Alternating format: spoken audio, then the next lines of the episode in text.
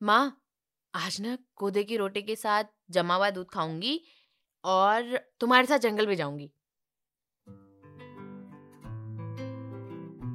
पेश है एक पहाड़ी लड़की।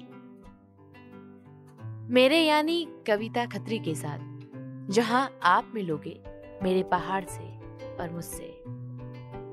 चलिए सुनते हैं पहाड़ों में बसी कहानियाँ, एक पहाड़ी लड़की पर।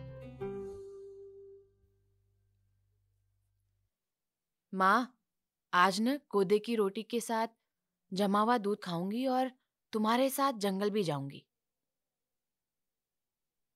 कल्पना? कल्पना, क्या हुआ? तो ठीक है। सौम्या ने मुझे पुकारा। ये सपने का आखिरी वाला वो हिस्सा है जो सपने देखने के बाद भी याद रहता है। मेरी ज़िंदगी इन्हीं सपनों के सहारे मुंबई नाम के जाने माने शहर में गुजर रही है। मुंबई को पता नहीं लोग मेरी जान क्यों बुलाते हैं। लेकिन यह बात तो तय थी कि मुंबई मेरी जान नहीं है। मेरी जान तो इस शरीर की हड्डियों में अटकी है और मैं अपने गाँव में। पिछले करीब पाँच सालों से मैं अपने गाँव नहीं गई। ना ही मैंने कहीं वो हरे भरे सीढ़ीदार खेत देखे, ना तीज त्योहारों के अरसे चखे। मैंने बस हज़ारों गाड़ियाँ देखी। उनकी अलग अलग आवाज़ें सुनी।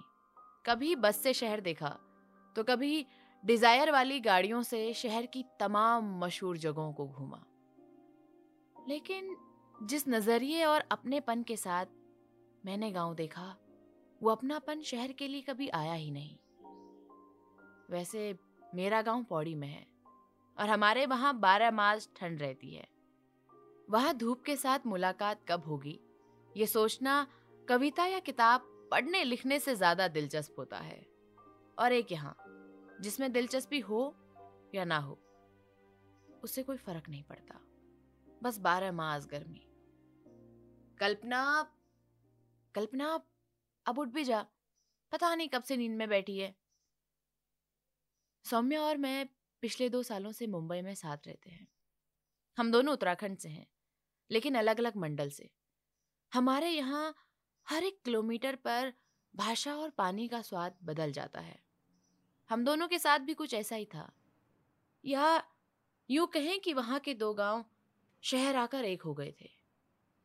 उसके घर से जब भी कोई समलौड़ आता तो बाल मिठाई ज़रूर आती, और मेरे घर से घी और अरसे।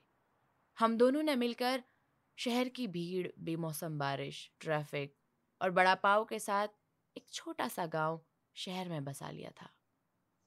और ये सारी चीज़ें पिछले कुछ वक्त से आम सी लगने लगी हैं। मुंबई को सपनों की नगरी कहा जाता है।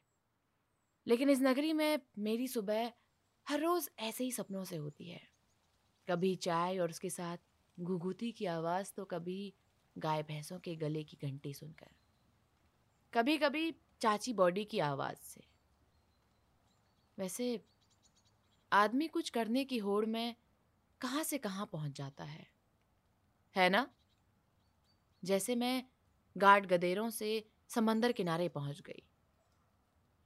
मेरी स्थिति यहाँ ठीक उस आदमी की तरह है जो गदेरे किनारे खड़े होकर समंदर में डुबकी लगाने की तमन्ना करता है और समंदर किनारे बैठकर गाड़ गदेरों का शोर, उसकी छलछलाहट सुनना चाहता है। लेकिन वो कुछ नहीं सुन पाता। वो बस बीच में पगडंडी की तरह अटका रहता है, हमेशा। मैं अभी भी अपने बिस्तर पर बैठकर उन हज़ारों तमन्नाओं के बारे में सोच रही थी, जिनकी यात्रा उस एक रात में बदल गई। दो गति फागुन। ये वो तारीख है जिसने मुझे बहाकर समंदर किनारे छोड़ दिया। फागुन महीने में हमारे यहाँ बर्फ़ पड़ी थी। सब कुछ बंद। ना रोड खुली थी, ना ही कोई लाइट का सुराग था। लेकिन मैं चिमनी के उजाले में, एक कोने में बैठकर बिल्कुल अपनी बात पर अड़ी हुई थी। इतना जिद्दी होना ठीक नहीं है, कमला। माँ ने बोला, कमला कमला मेरे घर का नाम है। उस रात के बाद ना ही कभी किसी ने मुझे इस नाम से पुकारा और ना ही कभी वो रात लौट कर आई।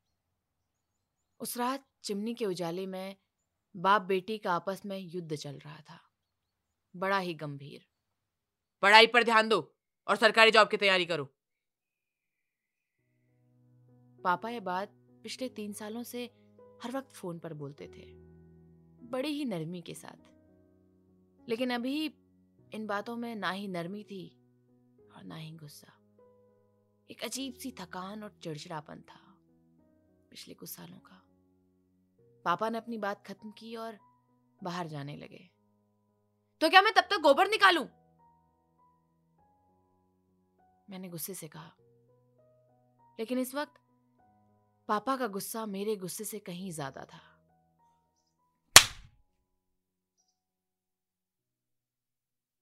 यह आखिरी बात थी, जो पापा ने कही थी, बिना शब्दों के। मैंने उस रात भर ऊपर से नीचे कई चक्कर लगाए और अपना सामान पैक किया। सुबह चार बजे उठकर निकलने को तैयार हो गई। ये कुछ पैसे लेके जा। पापा ने कहा, बिना ये जाने की मैं कहाँ जा रही हूँ? किसके साथ जा रही हूँ? वो वहाँ से चले गए। माँ चूल्हे पर बैठकर रात से लेकर सुबह तक की सारी हलचल देखती रही। माँ ने पूरे दिन कुछ नहीं कहा और ना ही मैं माँ को बता पाई। मैं भी बिना कुछ बोले घर से निकल गई। वो रात मेरे सपनों के साथ कई बार मेरे पास वापस आती है। कभी कभी लगता है कि उस रात मैंने कुछ अपना बहुत कीमती पीछे छोड़ दिया। अपना घर, गाँव, खेत, उसके साथ अपना परिवार भी। उस दिन के बाद तीन सालों तक हमारी कभी आपस में बात ही नहीं हो पाई। ऐसा नहीं है कि कोशिश नहीं की, लेकिन कभी हो ही नहीं पाई। वो जब मुझे फ़ोन करते मैं अपने कामों में और जब मैं उन्हें फ़ोन करती, तब तक वो सो जाया करते थे। लोग हमेशा सच बोलते हैं कि एक वक्त के बाद जो पीछे छूट जाता है, उसे कभी दोबारा हासिल नहीं किया जा सकता।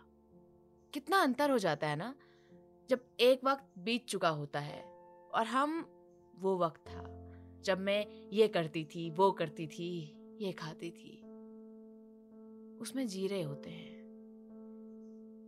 बदलता वक्त बदलते बदलते सब कुछ बदल देता है। जैसे मेरी सुबह बदल गई। मैं गाँव में सूरज के उठने से पहले उठ जाती थी, ताकि सुबह की चाय माँ के उठने से पहले बना सकूँ। अब मेरी सुबह बेशक सूरज के उगने से पहले हो जाती है। इसलिए नहीं कि मैं चाय बना सकूँ, इसलिए कि मैं ट्रैफ़िक शुरू होने से पहले वक्त पर अपनी मंजिल पर पहुँच जाऊँ। इस बदलाव के साथ कई छोटे छोटे बदलाव मेरे जीवन में आ गए। जैसे मैं शहर से गाँव आ गई। इस भीड़ में रहकर मन में कई सवाल भीड़ की तरह जमा हो गए जो मुझे पूछने हैं पापा से। माँ से और खुद से कि क्यों कि क्यों उस रात मुझसे नहीं पूछा कि मैं कहाँ जा रही हूँ? क्यों माँ तुम चुपचाप देखती रही? काश मैंने आपको बताया होता। बदलते वक्त के साथ मैं भी बदल गई और बहुत आगे आ गई। एक रात आपसे कितना कुछ छीन लेती है, जिसे आप दोबारा पाने के कितने ही जतन मतन ना कर लो। लेकिन कभी वो वापस आता ही नहीं। कभी कभी सोचती हूँ कि, गाँव जाऊँगी तो क्या क्या करूँगी? किस किस खेत में जाऊँगी? किस पनेरा पर सुबह गागर लेके जाऊँगी? अपनी गाय भैंस को किस जंगल चराने लेके जाऊँगी? लेकिन ठीक उसी पल वो रात सामने आ जाती है। जैसे हाथ से रेत फिसलता है, वैसे गाँव जाने की बात भी कहीं दूर चली जाती है। शायद मैं अब बहुत दूर आ गई हूँ अपने गाँव से।